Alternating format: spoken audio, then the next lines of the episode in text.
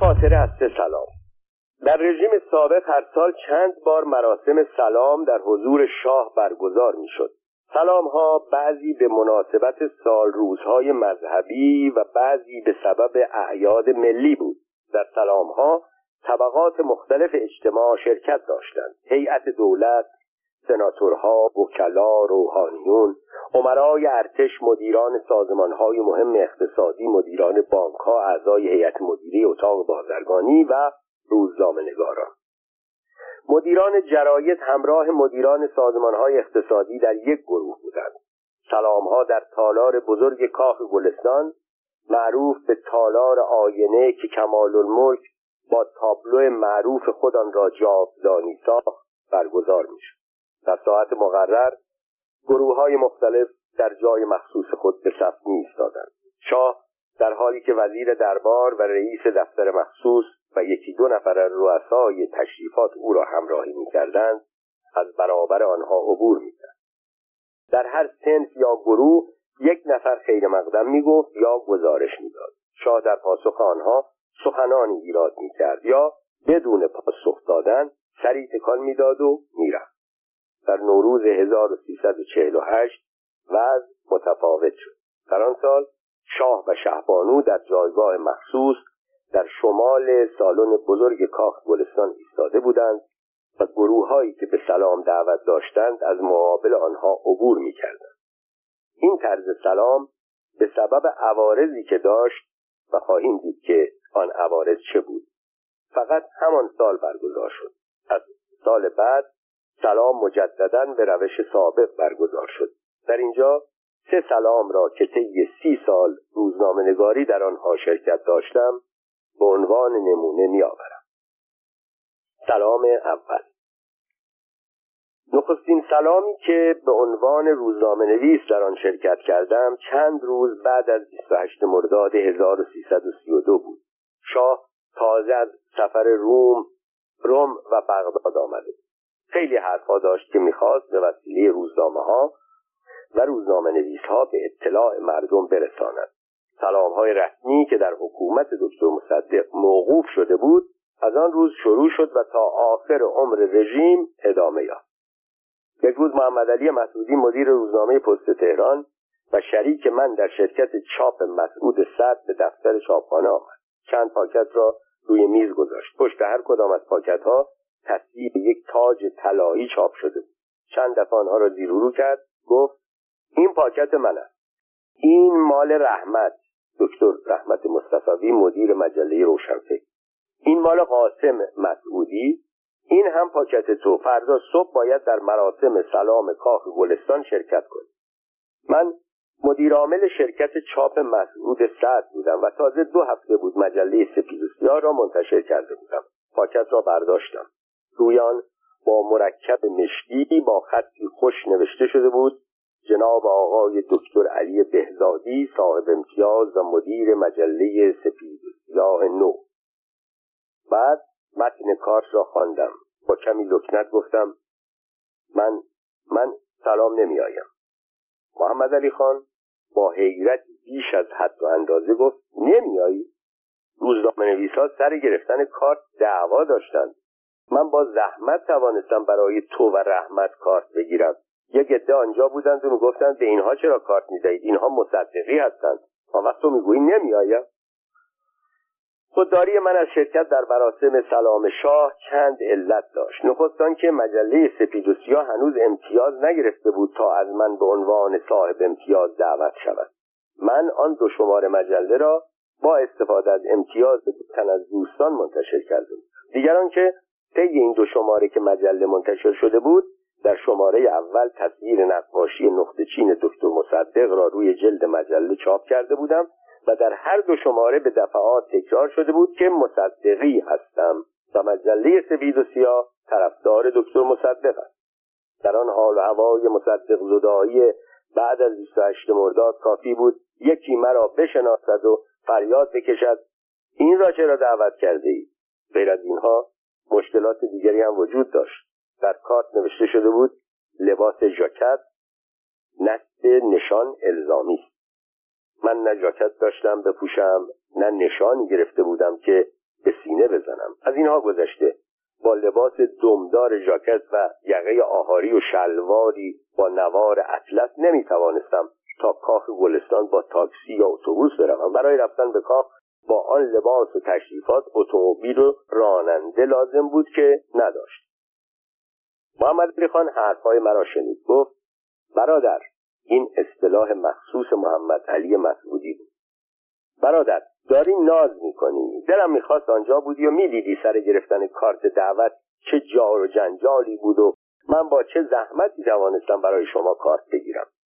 من سر گرفتن کارت تو از این جهت پافشاری کردم که فردا تیمسار جهانبانی وزیر کشور آنجاست. می‌خواهم با چند نفر یقه او را بگیرم بلکه کار امتیاز مجلت را تمام کنیم. از اینها گذشته.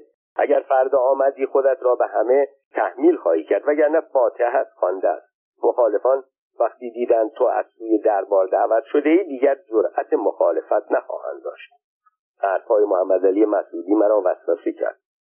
در مورد مشکل لباس هم او نشانی یک مغازه لباس کرایه دهی را داد. درباره اتومبیل هم گفت فردا ژاکت خودت را در یک چمدان بگذار و بیا خانه من آنجا بپوش. به رحمت هم می‌گویم بیاید آنجا تا به اتفاق به کاخ برویم. او با این پیشنهاد آخرین تردیدهای مرا برطرف کرد.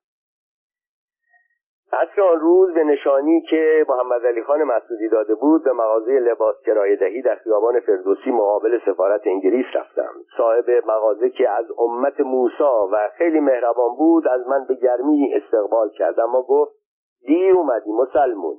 امروز هر چی ژاکت داشتم بردن. فقط یکی مونده. امیدوارم به تن تو بخوره. خود ولی چه خوردنی؟ ژاکت کهنه بود.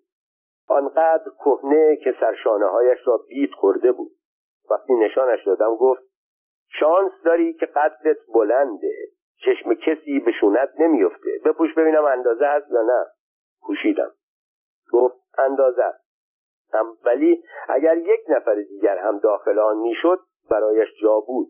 وقتی شلوار را پوشیدم دیدم در آن هم برای یک آدم همقد و اندازه من جا هست. صاحب مغازه هرچه کوشید سر و ته لباس را هم بیاورد موفق نشد. گفت تقصیر ژاکت نیست تقصیر از لاغری شماست. راست من هنوز هیکل دانشجویی خودم را از دست نداده بودم و ژاکت لباس رجال بود و رجال آن زمان همه چاق و شکم گنده بود. وقتی تصویر خودم را در آینه دیدم خندم گرفت. به بازیگران فیلم های کمدی مثل چارلی چاپلین و لوره روهاردی که لباس تنگ یا گشاد می پوشیدند شباهت پیدا کرده بودم. چاره جز قبول نداشتم. مشکل گشادی شلوار را هم خود او حل کرد. دو طرف شلوار را به هم آورد پنجاه زد و با کمربند محکم بست و برای آنکه از پایم نیفتد یک بند شلوار از میان اسبابهایش پیدا کرد و به شلوار بست. من تمام آن شب و روز بعد دچار دلهوره این لباس بودم. تا وقتی که چشمم به دیگر مدعوین افتاد دیدم از من بد تر بسیار است. صبح روز بعد ژاکت را در داخل یک ساک گذاشتم و به خانه محمد علی مسعودی رفتم.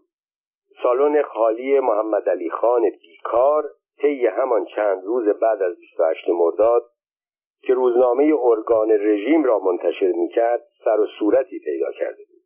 سالن بزرگ که ماها خالی بود مفروش شده مبل و صندلی و پرده و لوست وضع آن را تغییر داده بود. دکتر رحمت مصطفوی مدیر مجله روشنفکر قبل از من آمده بود و ژاکت پوشیده آماده بود. او چون کارمند وزارت امور خارجه بود جاکتی به قد و اندازه خودش داشت اما محمد علی مسعودی. جاکت او چنان تنگ و کوتاه بود که شخصی اختیار به یاد چارلی میافتاد. من در گوشه خلوت لباس را پوشیدم و آماده حرکت شدم. لباس گشاد من و لباس تنگ محمد علی خان نموداری از ظاهر حال روزنامه نویسان آن سالها بود.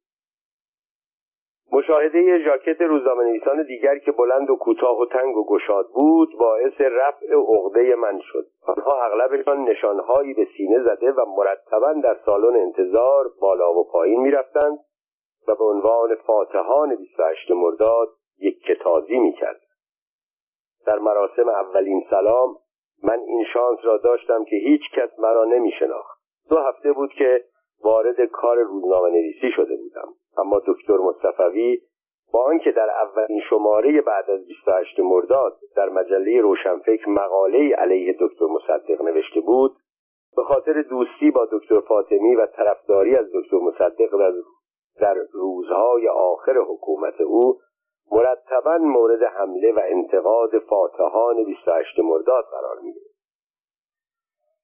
در این موقع رئیس تشریفات خبر ورود شاه را اعلام کرد. بلافاصله سکوت حکم فرما شد. همه منظم به صف ایستادند. شاه در جلو و چند تن از درباری ها در از عقب وارد شدند. دسته موزیک که در فاصله دو شرفیابی در حیات آهنگهایی مینواخت ساکت شد. اولین بار بود که شاه را از فاصله دو سه متری می‌دیدم. به این جهت از تفاوت شکل و قیافه واقعی او با عکسهایش دچار حیرت شد. صورت شاه خیلی کوچکتر از آن بود که در عکسهایش نشان داده می‌شد. چیزی به اندازه یک مشت گره کرده بود. اگر دماغ و چانه جلو آمدش نبود باز هم کوچکتر به نظر می‌رسید. الان عجیبتر پوست صورتش بود که به طور عجیبی سرخ رنگ بود و چنان برق می‌زد که گویی بیسی مرتبه صابون زده یا پوستش را کندند و گوشتهان بیرون زده اما لباس رسمی با نشانها و سرشانهای شرابدار و شمشیر و همایل به او ابهت می‌داد. شاه هر قدم که جلو می آمد یکی شعر می‌خواند یکی خیر مقدم می‌گفت سومی دعا می‌کرد. شاه هم به هر یک فراخور حال جواب می‌داد. صدایش چنان آهسته بود که از دو سه قدمی به زحمت شنیده می‌شد. وقتی جلوی صادق سرمد ایستاد جریان زیارت حرم متحر حضرت امیر علیه السلام را بیان کرد و از او خواست شعری را که درباره آینه کاری حرم سروده بود بخواند. دوره دموکرات منشی شاه. به این جهت پس از خواندن شعر ناگهان صف به هم خورد. همه دور شاه جمع شدند و گفتگوها خودمانی شد. چون این وضعی را فقط همان یک بار دیدم. دیگر هرگز تکرار نشد. کلام ها در سرنوشت دولت و مطبوعات تأثیر زیادی داشت. در نوروز سال 1334 وقتی رئیس اتحادیه اصناف که در آن زمان در انتخابات نقش مهمی داشت ضمن سخنان خود از سپهبد زاهدی تجلیل کرد شاه که مقابل او ایستاده و به سخنانش گوش می‌داد ناگهان حرکت کرد و سخنان او را ناتمام گذاشت. تمام کسانی که شاهد ماجرا بودند فهمیدند که کار زاهدی تمام است. شانزده فروردین سپهبد زاهدی ناچار شد استعفا کند. در سال 1341 وقتی در سلام نوروز شاه با دیدن صف طویل روزنامه نگاران گفت چه صف طولانی بلافاصله جهانگیر تفضلی دست به کار شد و بیش از هفتاد روزنامه و مجله را تعطیل کرد. در سال 1353 نیز که از مدتی قبل صحبت از کم شدن روزنامه ها و مجله ها بود وزیر اطلاعات و جهانگردی وقت زمانی اقدام کرد که شاه همان جمله را تکرار کرد. آن روز محمد علی مسعودی به قولی که داده بود وفا کرد و مرا نزد سرتیب جهانبانی وزیر کشور برد و درباره امتیاز سپید و سیاه صحبت کرد. او وعده داد فورا در این باره اقدام خواهد کرد. این فورا شش ماه به طول انجام یکی از سلام ها یکی از روزهای اواخر اسفند سال 1147 از وزارت اطلاعات و جهانگردی تلفن شد که بعد از ظهر روز بعد ساعت چهار در کاخ گلستان حاضر شوم. وقتی رفتم دیدم سایر روزنامه نویس ها هم جمعند مدتی ما را در باغ با صفای کاخ گلستان نگه داشتند. بعد که سالن خلوت شد همه را به سالن بزرگ طبقه همکف بردم. در آنجا چند تن از رؤسای تشریفات و عدهای از کارکنان عالی رتبه دربار جمع بودند. یکی از رؤسای تشریفات خطاب به ما گفت امسال سلام نوروز با گذشته متفاوت خواهد بود. در گذشته گروه های مختلف به ترتیب نوبت در سالن آینه به صف می و اعلی حضرت همایونی از مقابلشان عبور می کردند امسال اعلی حضرتین در جایگاه مخصوص قرار می‌گیرند.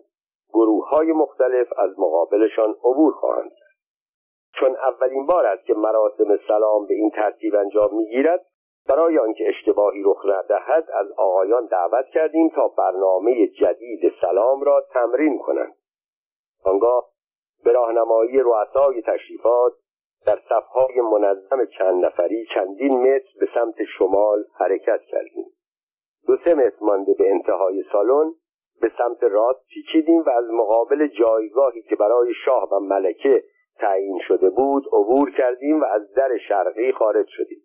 در تمام مدتی که به سمت شمال و شرق حرکت می کردیم به تأکید رؤسای تشریفات به علامت احترام سر فرود می آورد.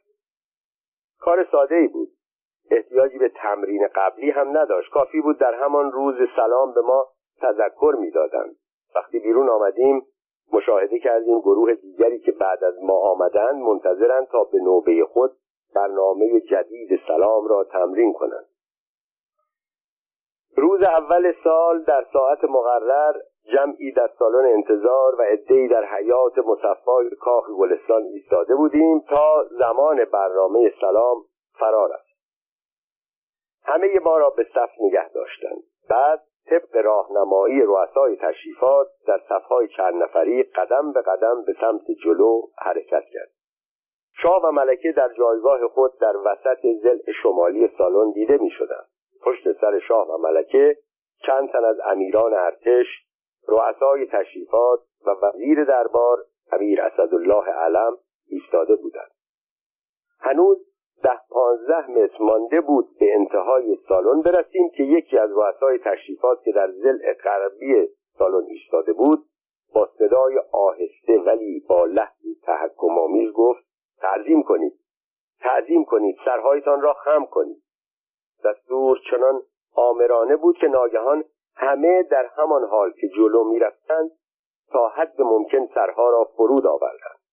تجسم صفهای چند نفری از عدهای ملبس به ژاکتهای دمدار در حالی که سر و تنه آنها نسبت به پا زاویه قائمه تشکیل داده و در همان حال جلو می‌روند مضحک است تعظیم کردن در حالت ایستاده کار ساده است.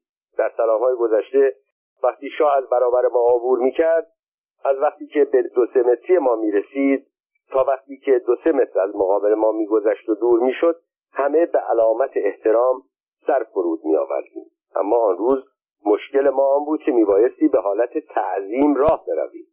و بعد از آنکه چند متر به همان حال جلو رفتیم به سمت راست بپیچیم و در همان حال از جلوی شاه و ملکه عبور کنیم و بعد از چند متر حرکت باز به همان حالت تعظیم از در شرقی سالن خارج شویم در تمام طول مسیر ما در اضلاع سالن چند تن از رؤسای تشریفات ایستاده بودند و آمرانه تاکید می‌کردند که حالت تعظیم را حفظ کنیم و سرمان را بیشتر پایین بیاوریم.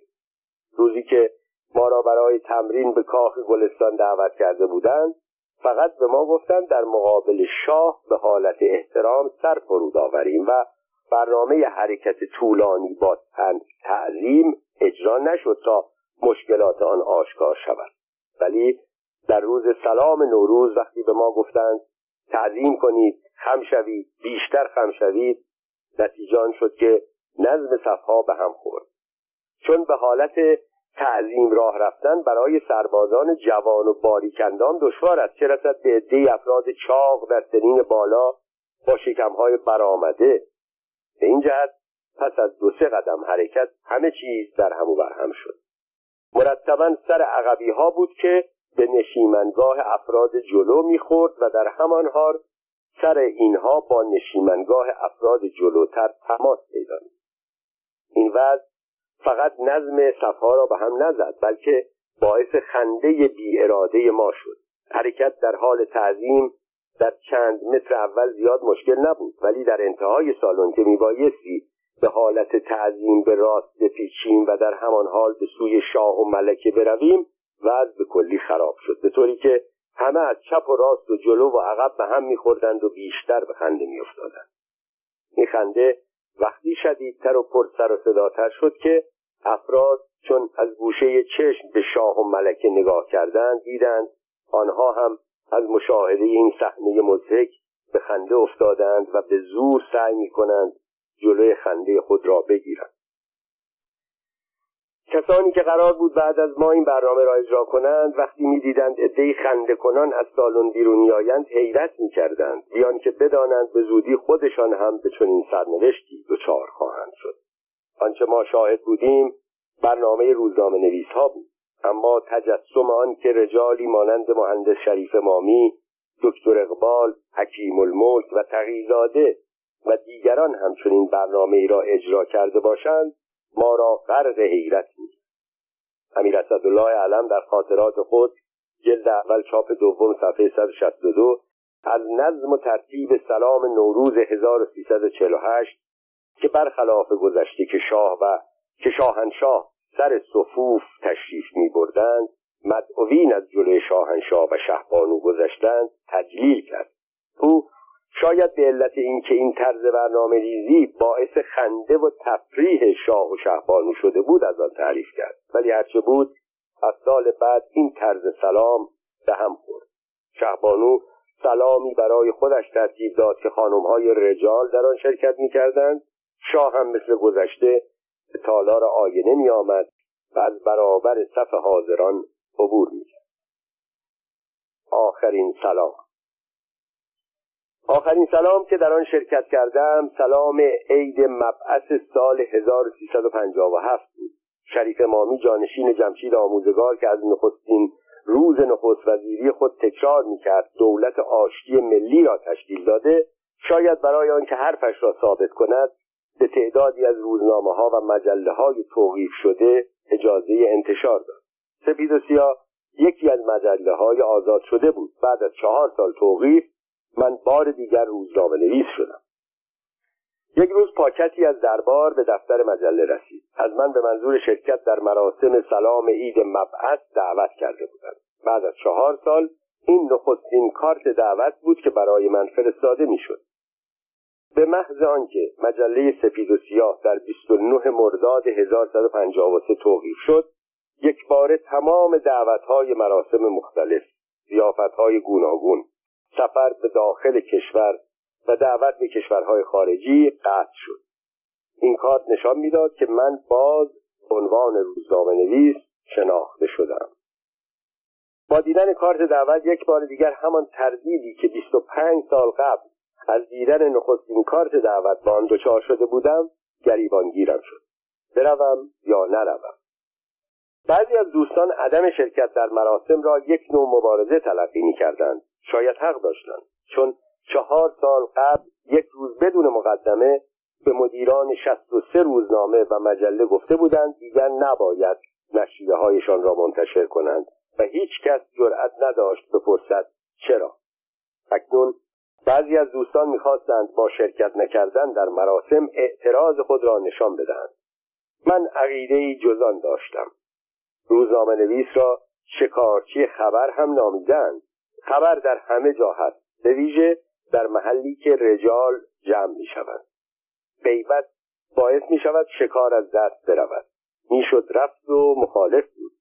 می‌شد رفت و اعتراض کرد. من رفتم. اوضاع سال 1157 با سال 1353 که من آخرین بار به عنوان روزنامه نویس در چنین مراسمی شرکت می کردم فرق کرده بود. اصلا با اوجگیری انقلاب همه چیز فرق کرده بود. نخستین تفاوت از مشاهده کارت دعوت به چشمم خورد. محل ورود به کاخ گلستان که در گذشته از در اصلی واقع در خیابان ارک بود تغییر کرده بود و از خیابان ناصر خسرو و در عقبی کاخ گلستان تعیین شده بود. وقتی در روز و ساعت مقرر به آنجا رسیدم انبوه سربازان مسلح جیبها زرهپوشها تانکها و صدای شلیک تیرهای هوایی و گاز اشکاور و انفجار کوکتل مولوتوف نشان می‌داد که اوضاع واقعا فرق کرد. در سالن انتظار کاخ گلستان پس از چهار سال چشمم به رجال مملکت افتاد. رجالی که اوضاع را به اینجا کشانده بودند. با دیدن من روبوسی ها و اظهار خوشبختی ها شروع شد. در آن چهار سال که مجله نداشتم یک نفر از این افراد از حالم نپرسید. ولی اکنون همه می‌گفتند که چطور دلشان برای من تنگ شده بود و چقدر جای مجله سفید و سیاه خالی بود و تا چه حد از انتشار سفید و سیاه خوشبخت شدند روزنامه ها آزاد شده بودند و می توانستند همه چیز را بنویسند. آنها از همین می ترسیدند همه شریک خطاها بودند. در سالن انتظار هر چند نفری از رجال مملکت در گوشه جمع شده پچ پچ می کردند اوایل آبان بود. هنوز قدرت از دست رژیم خارج نشده بود. اما همه می‌دانستند که با این تلاطم سیاسی نمی‌توانند قدرت را حفظ کنند. تفاوت دیگر لباس شرکت کننده ها بود که از ژاکت به فراک تغییر کرده بود. ولی از اینها گذشته لباس ها همه شیک و خوشدوخت بود. گویی آنها را از مزونهای اروپایی وارد کردند. تغییر دیگر جوانی رجال بود. از شکمهای گنده و سرهای تاز رجال سال 1332 اثری دیده نمی‌شد. رجال انقلاب سفید همه جوان شیک و خوشندام بودند. در ساعت مقرر مدعوین را به تالار آینه کاخ دعوت کردند. صفها تشکیل شد. اما از نظم و انضباط سالهای قبل خبری نبود. در این موقع رئیس تشریفات با صدای بلند ورود شاه را اعلام کرد. اعلی حضرت همایون شاهنشاه آریامه. بعضی پیش خود فکر می‌کردند برای شاه فقط همین لقب باقی مانده است. شاه وارد شد. با لباس رسمی با نشانها با همایل با سرشانه های طلایی شرابدار و با شمشیر مرصع. تند و سریع حرکت می‌کرد. گویی می‌خواست نشان بدهد اوضاع در او اثر نداشته پشت سر شاه علی ولی اردلان وزیر دربار با آن موهای سفید ابروهای سفید و مژههای سفید و در کنارش نصرت الله معینیان رئیس دفتر مخصوص شاه با قیافه آرام که هرگز هیچ چیز از آن خوانده نمی‌شد حرکت می‌کردند. این هم یک تغییر دیگر بود. به جای علم و هویدا شاه اردلان را به وزارت دربار تعیین کرده بود و او میکوشید با جمع جور کردن دست و پای شاپورها و شاه دختاب و بالا حضرتها و بالا گوهرها بین مردم و دربار آشتی برقرار کند. در صف اول گروه سازمان های اقتصادی مدیران شرکت ملی نفت سازمان برنامه بانک ها اتاق بازرگانی و روزنامهنگاران ایستاده بودند. اما به جای دکتر اقبال ساده دل با آن قامت رسا و ابهت خاص خود هوشنگ انصاری باهوش و ریزندام با زیرکی مخصوصش ایستاده بود و اولین خطابه را که گزارشی از وضع درخشان نفت بود او خواند. اما در مدتی که هوشنگ انصاری گزارش مفصل خود را می‌خواند به محض آنکه ارکستر ساکت شد صدای گلوله های هوایی و زمینی و کوکتل مولوتوف به گوش رسید. این هم یک تغییر دیگر. شاه در جواب او چند کلمه کوتاه حرف زد که نشنیدم. از آن نطقهای طولانی درباره پیشرفتهای کشور اثری نبود. آن روزها همه جا از فضای باز سیاسی صحبت می‌شد. شاه احتمالا به این نتیجه رسیده بود که ملتی را همیشه با زور نمی شود اداره کرد.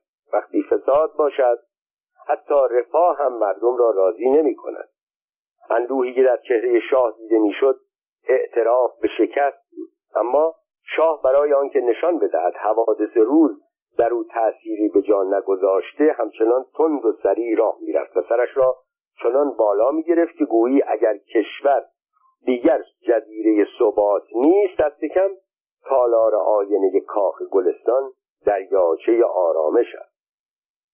وقتی شاه به صف روزنامهنگاران نزدیک شد توانستم بهتر قیافه او را ببینم.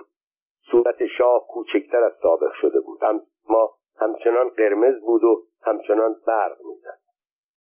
او عادت داشت به چشمهای افراد خیره شود.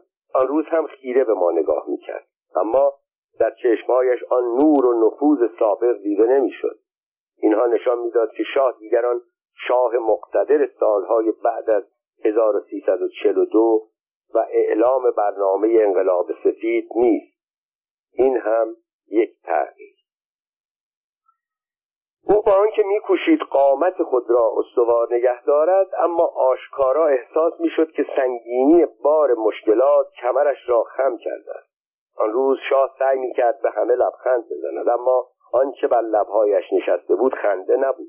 یک دنیا غم بود. گویی همه غمهای دنیا را جمع کرده و در چهره او هم باشتند.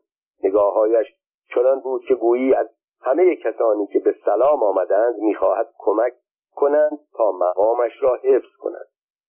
وقتی شاه از مقابل ما عبور می‌کرد چشمم به چشمهای معینیان افتاد.